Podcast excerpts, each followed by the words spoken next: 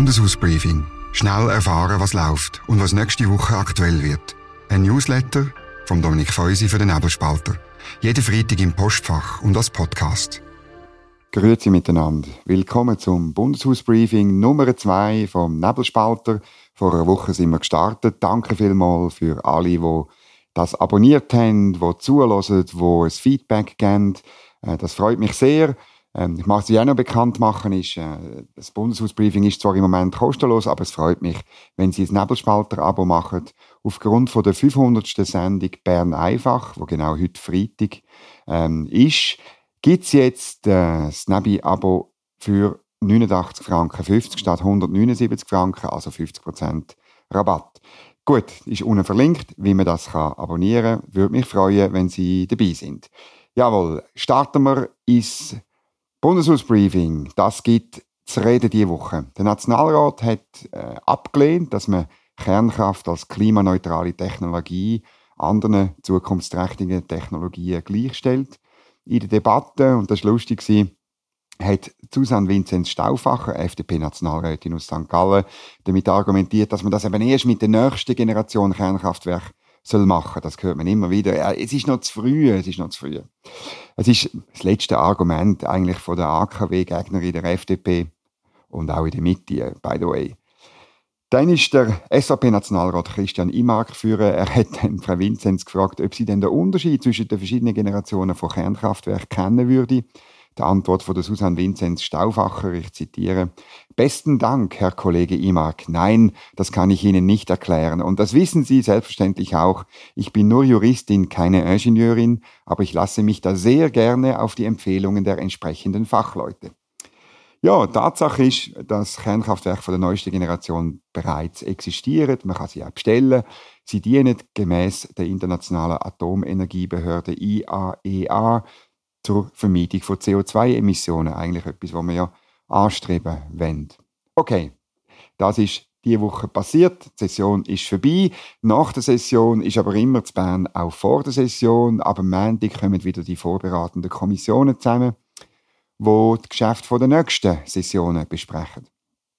Und am nächsten Montag ist es insbesondere die Außenpolitische Kommission vom Nationalrat und dort sind zwei wichtige Themen auf der Traktandenliste. Einerseits die EU-Politik. Die Mitglieder der Kommission haben sich äh, am Donnerstag mit dem EU-Vizekommissionspräsident Maros Sefcovic austauscht. Die Unterhaltung soll nett sein, wie mir jemand gesagt hat. Die SVP-Vertreter haben probiert, dem Gast aus Brüssel klarzumachen, was die ungelösten Fragen in den Beziehungen von der Schweiz zur EU sind. Die Mehrheit der Kommission hat aber den Herrn Sefcovic überzeugen, man müsse jetzt trotz diesen ungeklärten Punkten schnell vorwärts machen. Da gibt es so eine gewisse Hast. Das dürfte auch die Stoßrichtung in der Kommissionssitzung eben vom nächsten Montag sein. Schon im April möchten einige Mitglieder der Kommission ein Verhandlungsmandat besprechen, den Bundesrat unter Druck setzen. Die Außenpolitiker vom Parlament, äh, faktisch mischen sie sich damit in die Sondierungsgespräche ein, die immer noch laufen. Livia Loy schon achtmal in Brüssel gewesen, ohne wahnsinnige Fortschritte zum Verzweifeln von gewissen Leuten.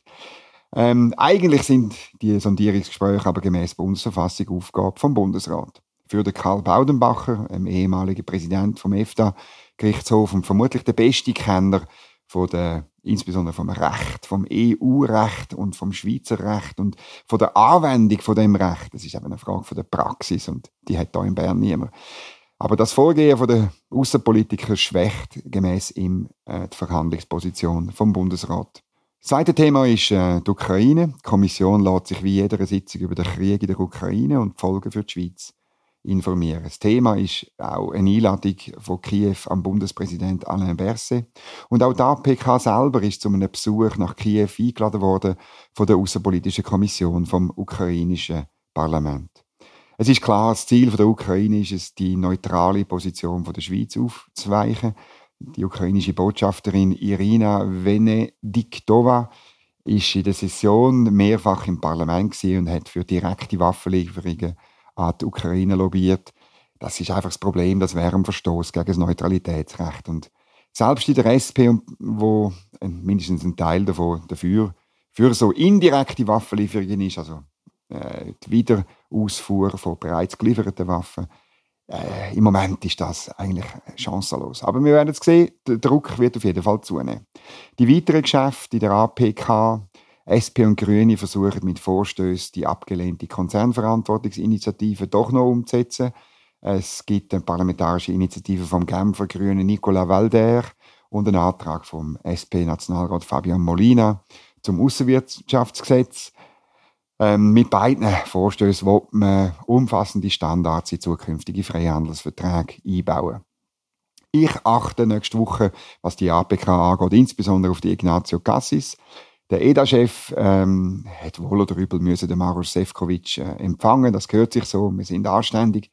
Aber ähm, über die Euphorie von der Mehrheit von der Außenpolitischen Kommission für einen baldigen Start von Verhandlungen geteilt ist fraglich und ob er sich von den Parlamentariern zu Zugeständnis bewegen lässt, ebenso.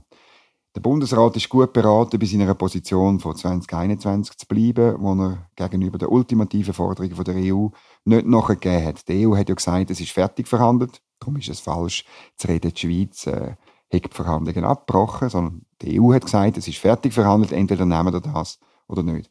Oder? Und sollte der Bundesrat jetzt plötzlich Zugeständnis machen, wo damals, wo er damals nicht gemacht hat, droht ein Gesichtsverlust. Ich achte auch auf den Franz Grüter, der SVP-Nationalrat aus Luzern, steht der APK-Nationalrat vor. Er hat die Gespräche mit dem Herrn Sefcovic äh, bewilligt. Die sind ähm, angefordert oder angemeldet worden vom EU-Botschafter hier in Bern. Er hat dann gesagt äh, oder verfügt oder so abgemacht, dass es nur informelle Treffen sind und äh, das Amtsgeheimnis eigentlich nicht gilt. Er kommuniziert immer sehr vorsichtig, er steht unter dem Druck von der Kommissionsmehrheit und die Frage ist, schafft er den Spagat zwischen seiner Partei und der europhilen Kommissionsmehrheit? Wie bis jetzt, werden wir sehen. Dann die Sicherheitspolitische Kommission vom Ständerat nimmt sich im Kriegsmaterialgesetz an, geht also um ein ganz ähnliches Thema wie bei der Außenpolitischen Kommission wie vom Nationalrat. Es geht wieder um die Frage, ob die Schweiz ins Ausland gelieferte Waffen äh, lässt weitergeben an die Ukraine. Entsprechende Vorstöße haben National- und Ständerat bisher mit dem Verweis auf Neutralität abgelehnt. Dann geht es auch um die zunehmende Cyberkriminalität. Die Sicherheitspolitische Kommission vom Ständerat wird mit der Beratung über das Informationssicherheitsgesetz anfangen. Der Bund will damit Wirtschaft und Gesellschaft besser vor Cyberangriff schützen. Die Vorlage könnte aber zum Bürokratiemonster werden. Das hat man gerade diese Woche gesehen, wo der Nationalrat die Vorlage behandelt hat. Er hat eine Meldepflicht von Cyberangriffen eingeführt. Innerhalb 24 Stunden müssen kritische Infrastrukturen das, also Angriffe im Bund melden. Weil sehr breit definiert ist, was alles unter kritische Infrastrukturen fällt, äh, würden auch kleine Wasserkraftwerke, Seilbahnen, ähm, äh, Eisenbahnen oder irgendwie so ähm, mit 100.000 Franken büßt, wenn sie eine Attacke nicht innerhalb 24 Stunden am Bund meldet.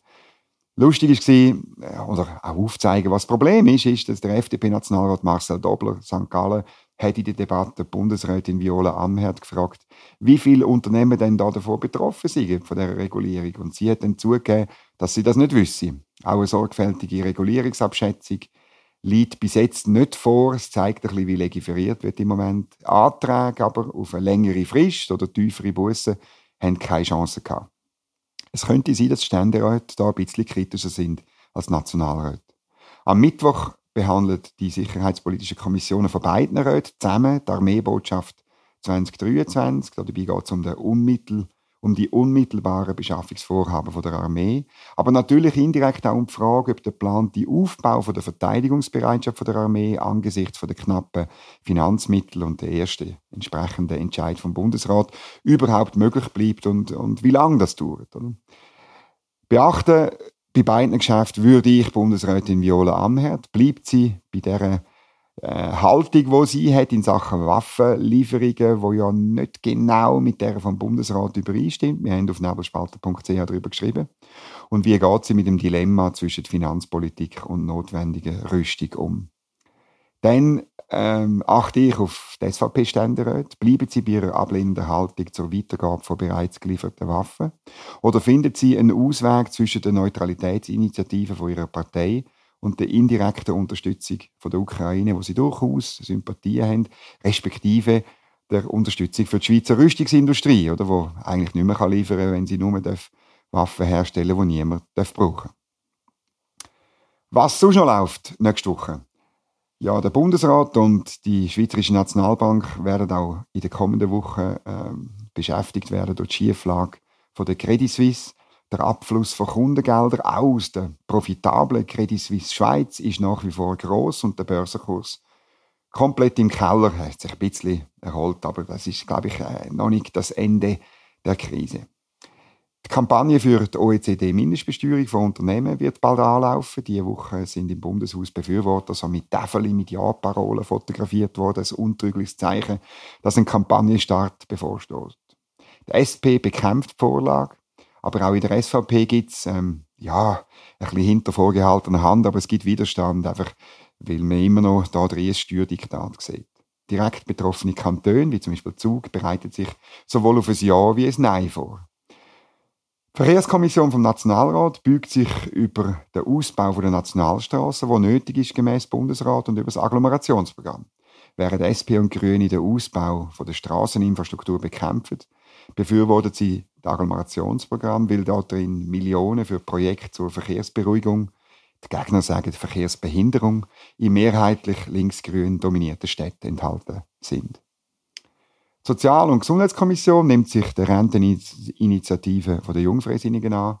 Im Ständerat hat die Idee von einem Gegenvorschlag keine Chance gehabt. Das dürfte im Nationalrat nicht anders sein, weil insbesondere die Mitte darauf keine Lust hat. Die Umweltkommission vom Ständerat die ähm, beugt sich über das nächste CO2-Gesetz. Nach der Ablehnung vom ersten Versuch geht die Frage, wie CO2 in Zukunft besteuert oder vermieden und oder vermieden werden soll, in die nächste Runde. Ja, das ist es wieder gewesen, vom Bundeshausbriefing, ein Ausblick auf die nächste Woche, wo Sie direkt vom Bundeshaus, von mir, Dominik Feusi, erfahren, was in Bern so läuft. Wenn es Ihnen gefallen hat, dann empfehlen Sie es weiter. Abonnieren Sie den Nebelspalter auf dem Link unten dran. Schicken Sie die Mail an interessierte Bekannte. Äh, es hat da unten dran einen äh, Button «Weiterleiten». Ähm, und dann können die sich einschreiben und jeden Freitag um halb drei das Bundeshausbriefing bekommen. Direkt entweder ins Mailpostfach oder als Podcast auf der App, wo ihr jetzt gerade ähm, die Minuten äh, abonniert habt und hört, direkt auf euch so. Ich wünsche Ihnen ein schönes Wochenende und freue mich, wenn ihr wieder dabei seid am nächsten Freitag. Ihre Dominik Feusi. Bundeshausbriefing. Jede Woche gut informiert. Ein Newsletter und Podcast vom Nebelspalter.